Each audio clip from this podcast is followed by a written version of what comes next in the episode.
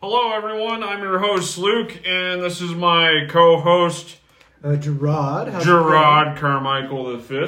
Ayo. And today we are covering three separate cryptids, alien cryptids. We'll lead into or start off with the Flatwoods Monster, and then we'll go to the Georgia stocks. Not stocks and bonds, just stocks, like asparagus. And then the Hopkinsville goblins. So, I guess I'll start with the Flatwoods Monster. So this happened in September 12th, 1952. So people laugh about it now, but it scared plenty of people back then, including the eyewitnesses, 6 boys aged 10 to 17, a dog and a mom. So the encounter made the local and national news, scaring a wider swath of people. Then it prompted a U.S. Air Force UFO inquiry, which was part of a project called Project Blue Book. That dispatched a handful of investigators around the country to look into such claims. So this happened in the Flatwoods, which is in the Appalachian Hills of central West Virginia. And, I mean, how do you describe it? It's like an ace of spades for a head with 2 glowing eyes. It's like double the size of a human. It kind of has like 3 fingers that are kind of claw-like. Yeah, and then it has a metallic body, and then like a green, black skirt. Yeah. With no legs, that it's just floating. Yeah, and its head kind of looks like peacock feathers. Yeah, or, you know, like a ace of spades from yeah, like a leaf or something. Like this from a deck of cards, right? Yeah. So it was dusk when they saw it. The May brothers, Ed and Freddie, had been playing in their schoolyard with their 10-year-old friend, Tommy Heyer, after noticing a pulsing red light streak across the sky and crash on a nearby farm. The 3 youngsters ran to grab the May boys' mother. Then hightailed it up that hill to check out where the light had landed. A few other boys, one with a dog, showed up too. Then they ran back down in sheer terror. And one newspaper went on to report 7 Braxton County residents on Saturday reported seeing a 10-foot Frankenstein-like monster in the hills above Flatwoods. A National Guard member, 17-year-old Gene Lemon, was leading the group when he saw what appeared to be a pair of bright eyes in the trees. When he saw the 10-foot monster with a blood-red body and a green face that seemed to glow, it may have had claws for hands. It was hard to tell because of the dense mist. The story went to the local news, then got picked up by national radio and big papers all over the country. And there's now even a Flatwood Monsters Museum, which I'm going to check out their website. So the newspaper guy went on to say, those people were the most scared people I've ever seen. People don't make up that kind of story that quickly. And others doubted because state police laughed off the reports as hysteria. They said the so-called monster had grown from 7 to 17 feet in just 24 hours.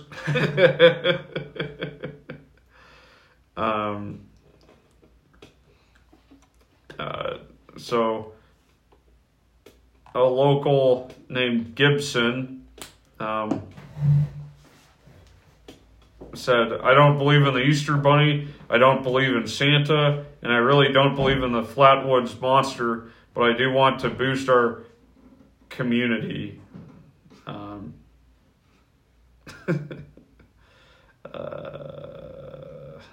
Yeah.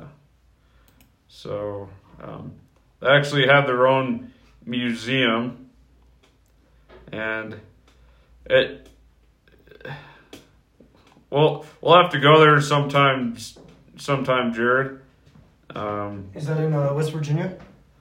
Yes. Oh. 208 Main Street, Sutton, West, Sutton, West Virginia. Is it still open? Yes. Ooh, cool. Monday through Friday, 9 to 5, weekends, 10 to 4.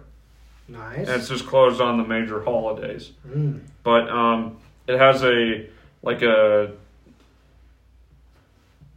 books and pamphlets and whatnot from that era. It has the statues of the Flatwoods Monster, which I'd love to have. It has a cafe and just kind of an open feel to it, I guess you would say. It's not that big, but yeah. Did you want me to kick it over to you, or? Yeah, to talk about George's stocks? No, the Flatwoods Monster. Oh. Because we're not there yet. Yeah, so conventional explanations. After investigating the case in 2000, Joel of the Committee of Skeptical Inquiry concluded the bright light in the sky reported by the witness on September 12th was most likely a meteor. That pulsating red light was like an aircraft navigation or hazard beacon, and the creature described by witnesses closely resembles an owl. Nichols suggests that the witnesses' perceptions were distorted by their heightened state of anxiety. Nichols' conclusions are shared by a number of other investigators, including those of the Air Force. On the night of September 12th sighting, a meteor had been observed across three states: Maryland, Pennsylvania, and West Virginia. According to Nichols, three flashing red aircraft beacons were also visible from the area of the sighting, which could account for the descriptions of a pulsating red light and red tint of on the face of the supposed monster. Nichols concluded that the shape and movement reported by the witnesses were also consistent with the silhouette or flight pattern and call of a startled barn owl perched on a tree limb, leading researchers to conclude that foliage beneath the owl may have created the illusion of a lower portion of the creature, described as being a pelated green skirt. Researchers also conclude that the witnesses' inability to agree on whether the creature had arms, combined with May's reporting of it having small claw-like hands, which extend in front of it, also matched the description of a barn owl with its talons gripping a tree branch. According to skeptic Ryan Happ, even though a local boy, Max Lockhart, admitted he had driven around the site hoping to see something in his Chevy, paranormal investigators concluded that the tracks, oily residue, and the bits of rubbery substance must have been left by the creature and not the truck. Hop explains nausea reported by some of the witnesses as symptoms consistent with hysteria or overexertion. So they're thinking it might be an owl that they saw, and their perception of the tree silhouette made it look like a big monster, but it was just an owl on a tree. Right. So I've actually watched a couple videos on this particular one where one that I would actually recommend you guys watch yourselves is called, it's by Trey the Explainer. He actually does a lot of research into this crap and whatnot, but he was saying the earliest reports, none of them could agree on what they saw. Yeah. So what was the shape of its head? What was the size of its body? Yeah, the claws and the hands seemed to be the biggest part that was it floating? Mm-hmm. What did the under portion of it look like? Yeah, here, look at this, Jared. So here's three very different drawings done by the witnesses of what the Flatwoods Monster looked like. Like that spade on the top of its head. Very different size comparison, right? Yeah, and different shapes, too. They're similar, but they're different widths and different heights. And the only thing they can agree on is the shape of the head, the torso, and the two eyes, but not the, yeah. Yeah, and they said the red coloring from the eyes could have been a reflection from the airplane like lights. Right. Beacons. So like just growing up with cats, like at least cats' eyes are very good at, you know, reflecting light back at you. Mm-hmm. Like I don't know if you've ever, like, you know, when I was a kid, I'd like chase the cats around the house and like look under the beds and stuff, and you know, I'd have like a flashlight because cats are really good at hiding, right? Oh yeah. So, you know, I'd shine like a flashlight underneath at them, and you know, like their eyes are almost designed to reflect light back. It's weird. But here's another description of the event. It's short. Mrs. May, her sons, their friends, and a dog were outside playing when they saw this bright light in the sky. They saw it circle around the hill and crash, and they thought it might have been a meteor or something like that. And so they all walked up the hill up to where the crash site was. And when they got there, there was this glowing red orb in the ground. The air was filled with smoke. It was very acrid smelling, apparently. It had an oily kind of air. And the dog got close to it and just ran away. The dog was terrified, not wanting anything to do with nothing, with whatever the ship was or whatever the object was. And as they got closer to it, they noticed that there was a figure over to the side of them. So, like, they didn't see the craft, right? Mm-mm. It just crashed. Yeah. You know, which is, you know, kind of a major part of UFO stories, right? Yeah. I mean, almost every one I've read is people see the craft first, and then if they're, to me, lucky, see the beings that come out of the craft, right? After it lands or crashes. Yeah. So, when they saw the monster or alien, her and the children all ran off to their home, and they reported to the authorities. Apparently, the U.S. government sent some men in black to their house and investigated the sighting, took down their witness reports, which apparently all of them were the same. Mrs. May got some of the oil on her dress that night from the ship, and they took the dress. They said that they would return it, and they never did. And they never did. Yeah, so.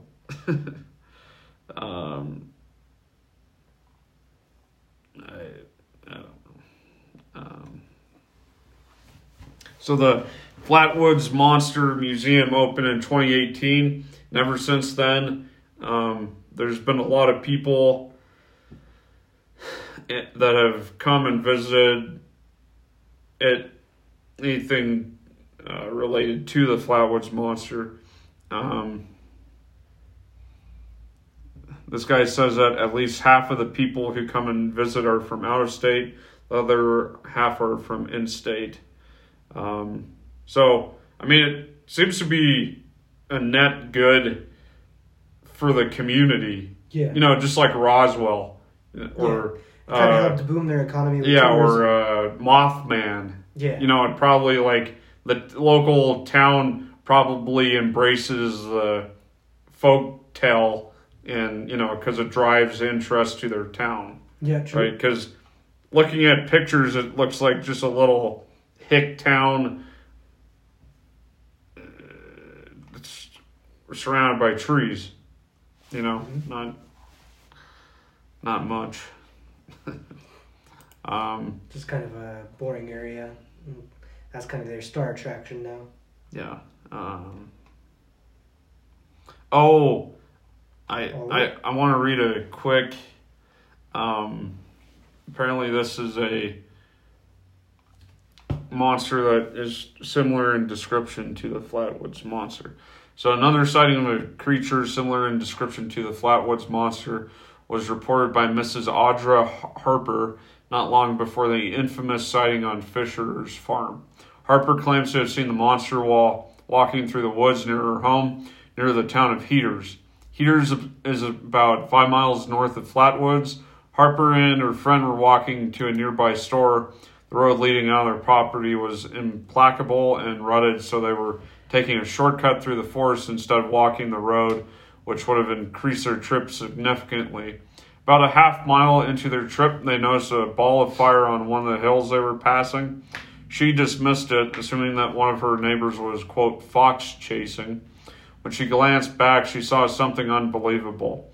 The fire had vanished, and in its place stood the tall, dark silhouette of a man-shaped figure.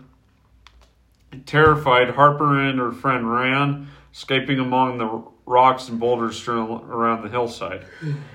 And then here's another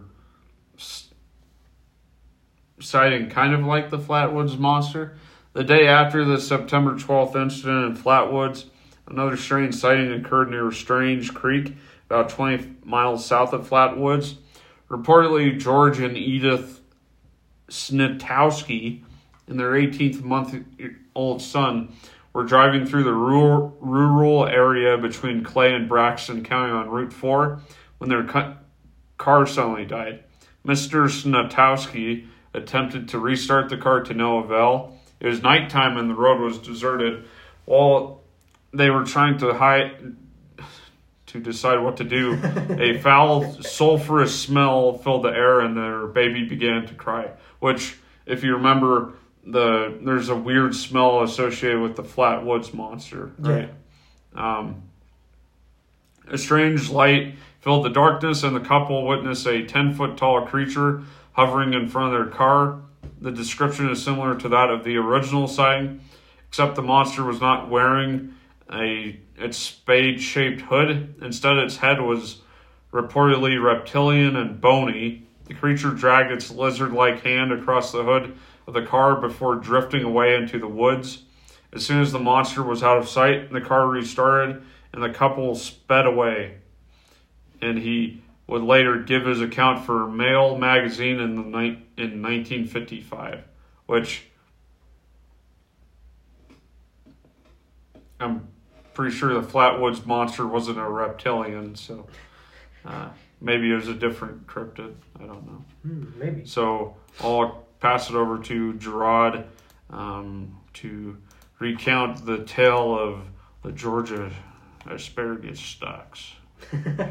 So I don't have very much on this, but... Well, don't you have that PDF? Yeah, I do. But yeah, the Georgia stock sighting was an extraterrestrial sighting that took place in July 1951. The witness pilot Fred Regan was flying his Piper Club over Georgia when he felt a mysterious force pull his plane upwards, crashing into it an unidentified flying object. The hovering creatures, or perhaps robots, apologized to him for the accident, gave him a quick medical exam, informed him that he was now cured of cancer, which he never knew he had. Fred was eventually found unconscious in a field without so much as a scratch, the wreckage of his plane nearby. Its engine was buried almost 6 feet into the ground and having fallen thousands of feet. 11 months later, Regan died mysteriously of a degenerating brain tissue, a symptom of overexposure to atomic radiation. Yeah, that sounds like radiation. Yeah. So I'm going to read the PDF historical account from 1953. Fred Regan's story, preposterous, fantastic. When Coral Lorenzo of the Aerial Phenomena Research Organization read the story in the summer of 1953, she called it a startling disclosure of if true. Magazine Action, in its May 1953 column or issue, printed a column or article entitled "I Wrote a Flying Saucer." The pilot was about Mr. Fred Regan, who is supposed to have been piloting a single-engine Piper Cub in 1951, when a pulsating lozenge-shaped object collided with his aircraft. After the impact, Regan's plane shattered plane mysteriously remained airborne, suspended in the sky by some unknown power. Thrown clear, Regan tumbled earthward, but his fall was checked by a strange, sticky, clinging force. This force then pulled him upwards into the lozenge-shaped object through the circular hatch. After being drawn inside the ship, Regan found himself in a dimly lit room surrounded by 3-foot-tall glistening creatures he described as looking like huge stalks of metal asparagus. This unnerved Regan, so much so that he fainted, and he quickly revived, hearing a metallic, silted voice coming out of a sort of loudspeaker. The voice informed him in English that the mid-air collision had been an accident and that their mission was a peaceful one of merely observing man's primitive civilization. In the way of an apology, they had given him a medical examination and found he was healthy except for abnormality mankind called cancer. An abnormality mankind called cancer. The tumor was adjusted as a slight reparation for the loss that we have caused you, the voice warned Regan not to tell anyone what had happened to him because no one would believe the story to be true. When Regan regained consciousness, as the story goes... Nobody will believe you. Don't say anything. Shut up. Don't worry about it. He found himself in the hospital bed. Authorities told him he had been discovered uninjured lying in a farmer's cornfield. In the vicinity was a wreckage of his Piper Club, and the engine had hit with such force it was burrowed 6 feet into the ground. The story in action ended with an authentic sounding quote from the supposed news clippings. Saucer passenger dies. Atlanta, May 16th. Fred Regan, who made headlines last year when he claimed he had a visitor aboard a flying saucer, died today in the state asylum for the insane. The cause of death was determined to be degeneration of brain tissue due to extreme atomic radiation. Authorities are unable to offer an explanation. Reactions to the story. Back in 1953, Corral Lorenzen wrote in the APRO bulletin, "We have sent for the sources of the clippings, also the name of the place where the incident took place. When this information is received, it will be included in the current bulletin." Evidently, APRO's inquiries received no results since nothing more on this case appeared in subsequent bullets. When England's Flying Saucer Review came into existence in the mid-1950s, its first editor, Derek Dempster, knew about Regan's story and felt merited publishment.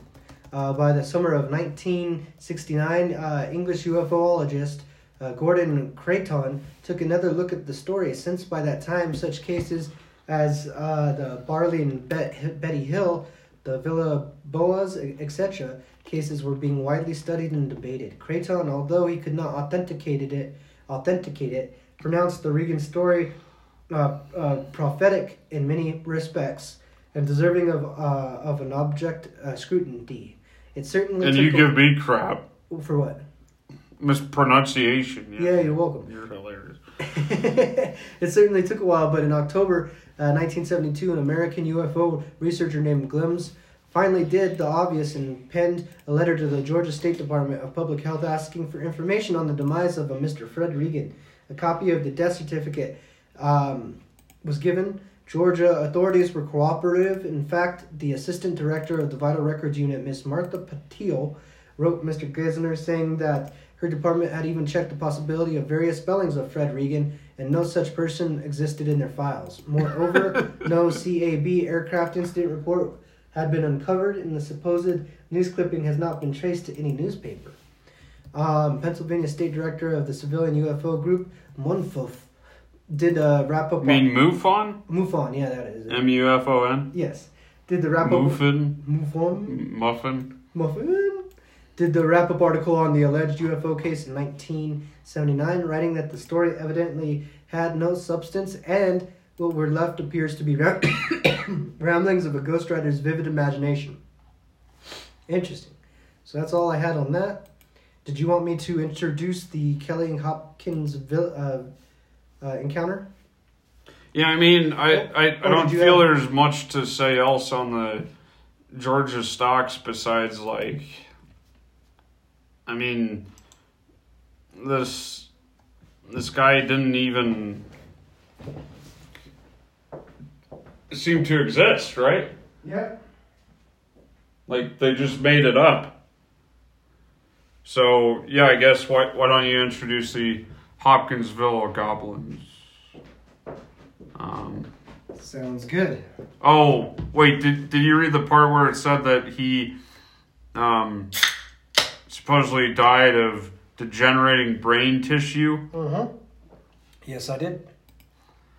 I wonder if that's like where...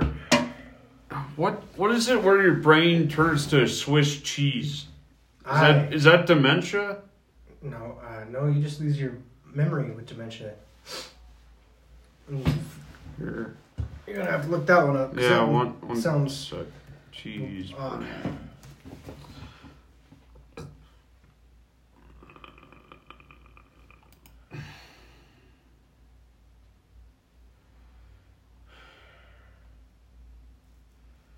Yeah, the Kelly Hopkinsville encounter, also known as the Hopkinsville Goblin Case, was claimed in close encounter with extraterrestrial beings in 1955 near Kelly and Hopkinsville in Christian County, Kentucky.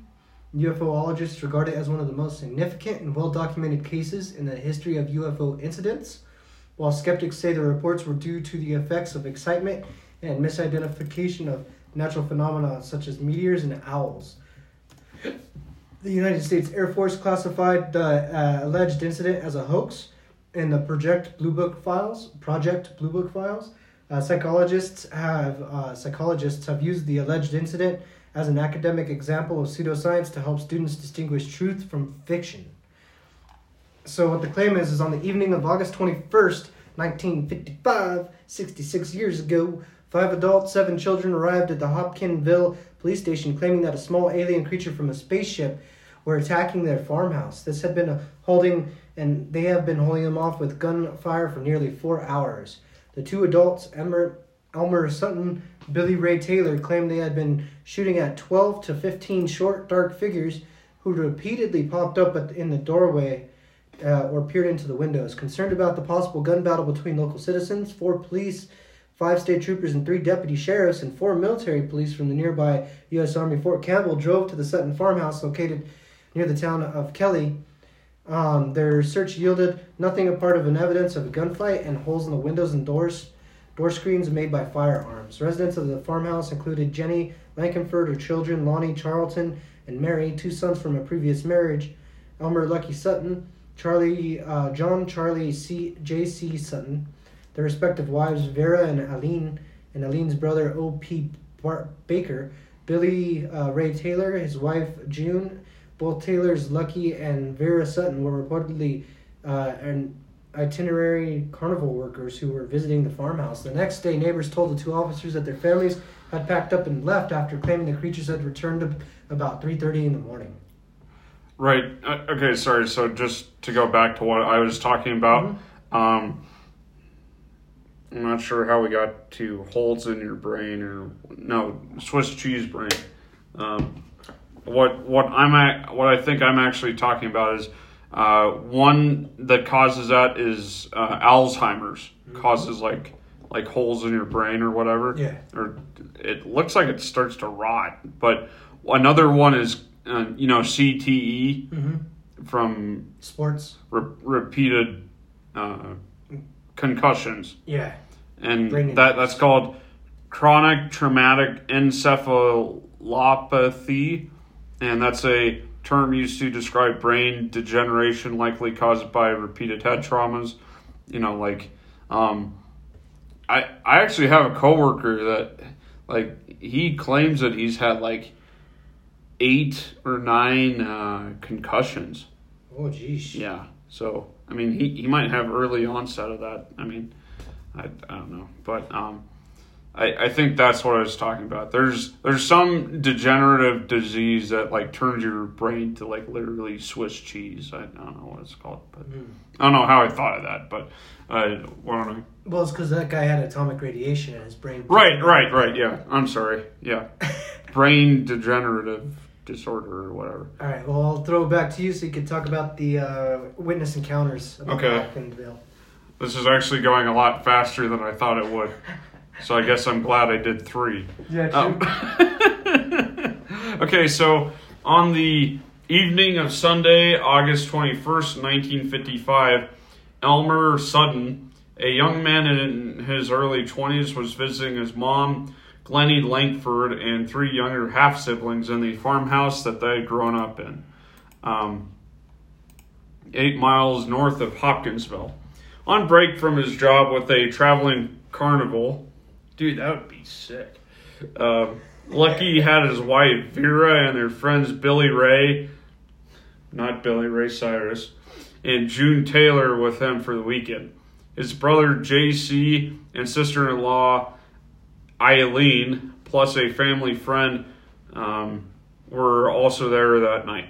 Following a hearty supper prepared by Miss Glennie, the party of 11 had settled in for a card game when Billy Ray made an outlandish claim. Walking back into the house from a trip to the old loo to refill his water glass. Wait, no, that's not right. He blurted out that he just seen a round metallic object with rainbow-colored streaks trailing behind it, moving through the sky above the farm. His companions took it as a prank, at first writing it off as another one of the tricks Billy Ray and Lucky liked to play on each other, but Billy Ray seemed genuinely bothered by whatever he had seen. So when he asked his wife June for reassurance that she believed him, the absurdity of it all sent her and the others into fits of laughter. God, these people were jerks.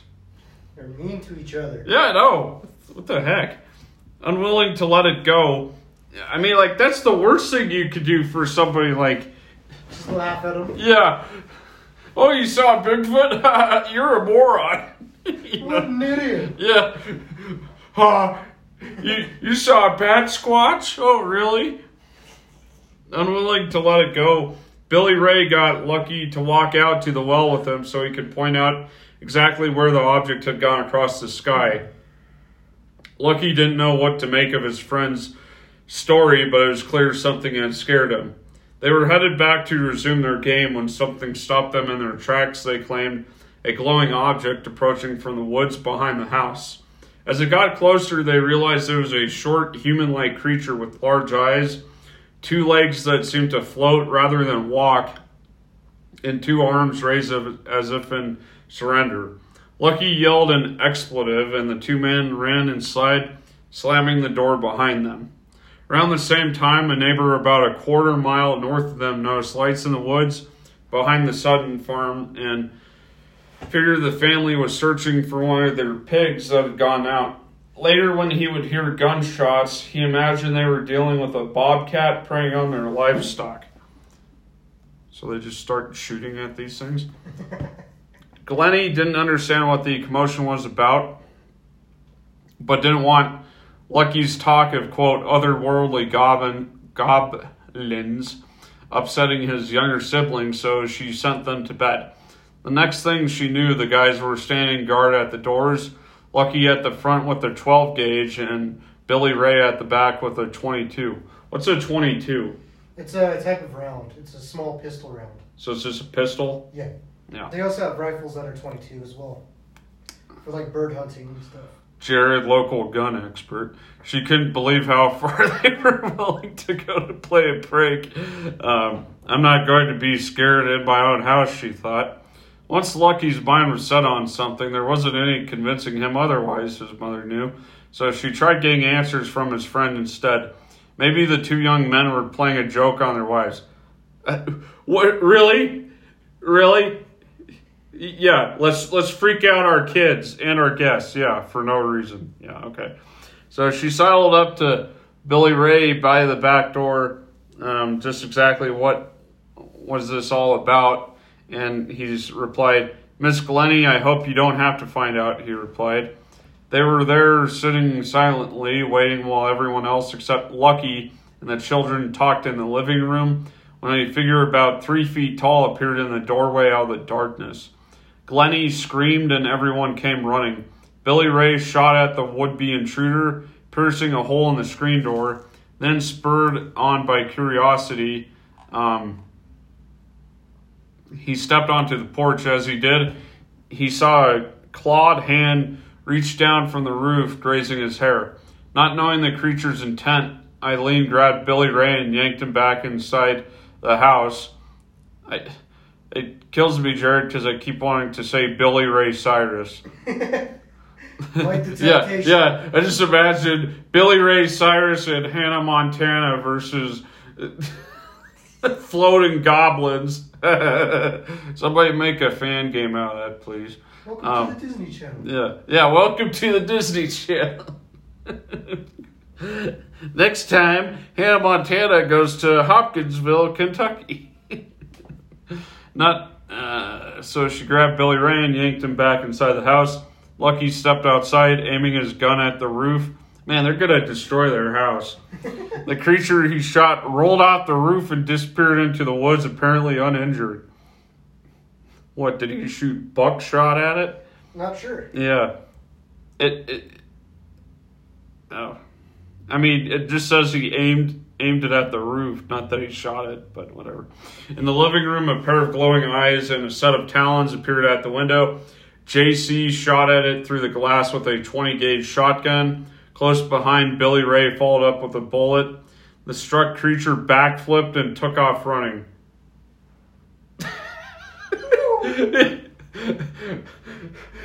You might have hit me with your gun, but I still live. I'm a parkour expert. Yeah, does a freaking backflip. Glennie, a religious woman who had just been to church earlier that day, started praying. For all she knew, the glowing-eyed creatures on her lawn were sent from Satan. The gunfire had stirred her youngest kids from sleep. Now they looked to her for answers. The good Lord will watch over us and protect us, she said. Lucky urged the woman to take the children into the back room and hide. Everyone but Glennie obeyed. She could hardly believe what she had seen earlier. She needed a second look to be sure. God. It's like one of those crappy horror movies. No, don't go in the dark room.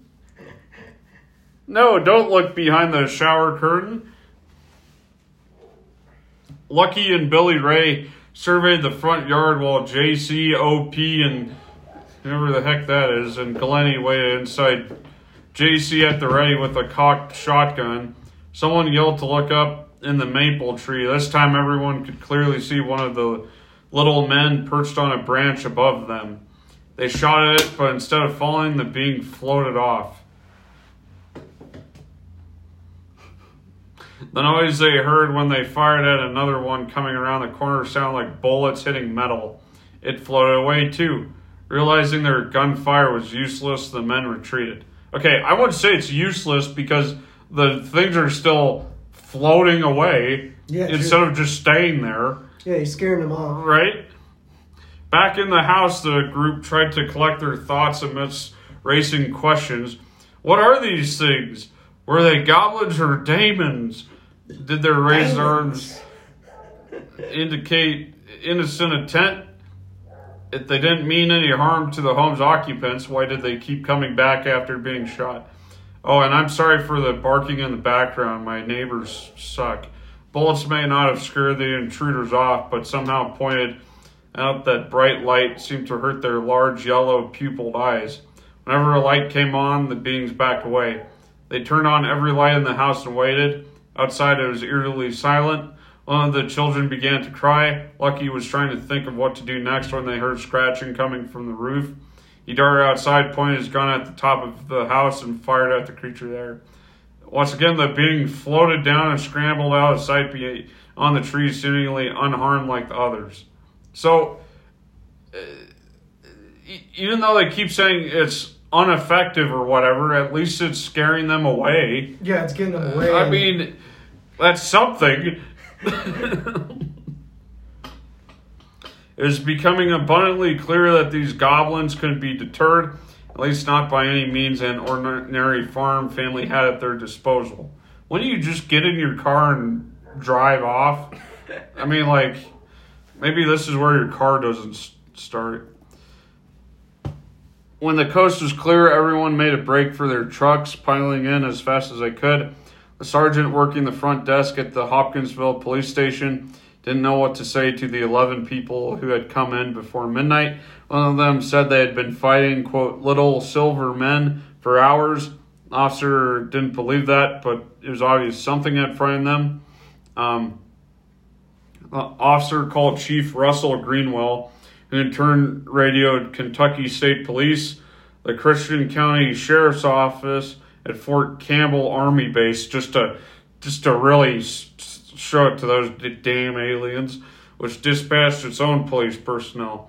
The local paper got wind of it and sent a staff photographer. Within an hour, at least a half dozen law enforcement and media members had converged on the farm along with the returning family. Authorities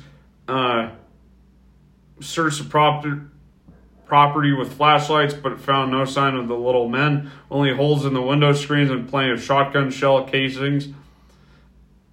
They just destroyed their house. One officer noticed something glowing in the woods, but a search returned nothing. The ground beneath where Lucky had shot one of the alleged beings appears to have been stained with something that gave off an iridescent sheen when viewed from an angle.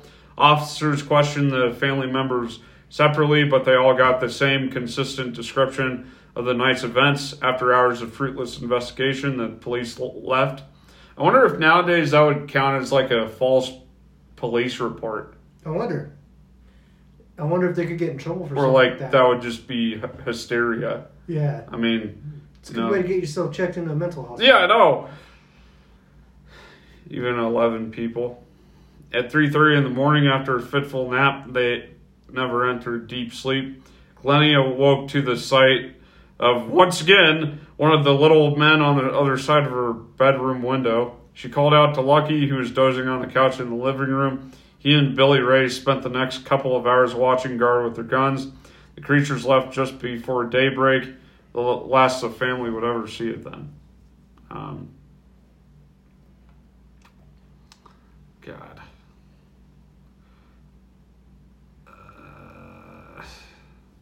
So later on, they were questioned separately, each describing the evening's events and the creature's physical appearance.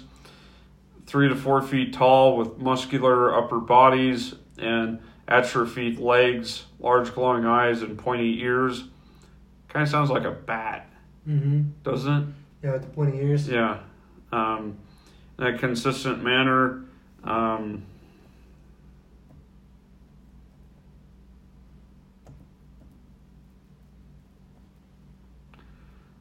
So...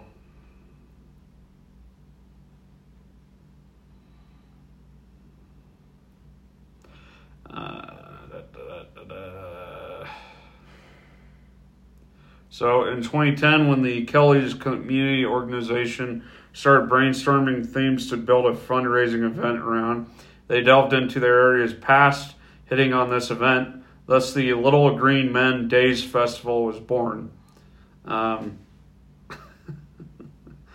People tell them about things they've seen that they can't explain, I think. That's one reason I enjoy doing these, because, like, in the comments over the last 4 years, people, like, just love... I've even been sent messages on, like, Facebook of people, like, paragraphs long of their encounter with aliens. Oh, that's cool. Like, I just love that. Hey, if you have any stories, send them to me, and if you don't want me to share them, I won't. I just love reading them. Yeah, they're just interesting. Yeah, no, like... Haven't I shown you some of those? Mm-hmm. You showed me. Jer's my best friend, so that's different. But I won't post it on the internet.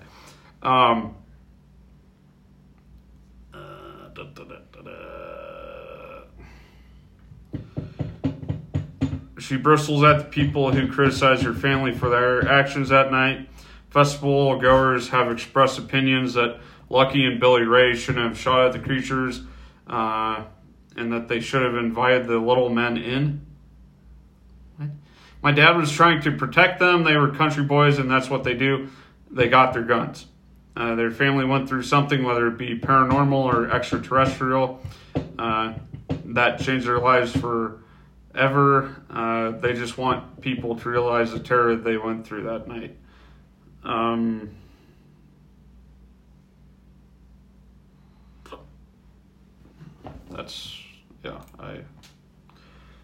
Do you have anything, Ted? No, sir. Okay, 3 different crazy phenomenons, right? Yep. So, anyways, guys, thanks for listening. This has been your host, Luke. Co-host, Gerard. Thank you, guys. Thank you. We appreciate you. Thanks for listening. Hope you have a good night. Peace.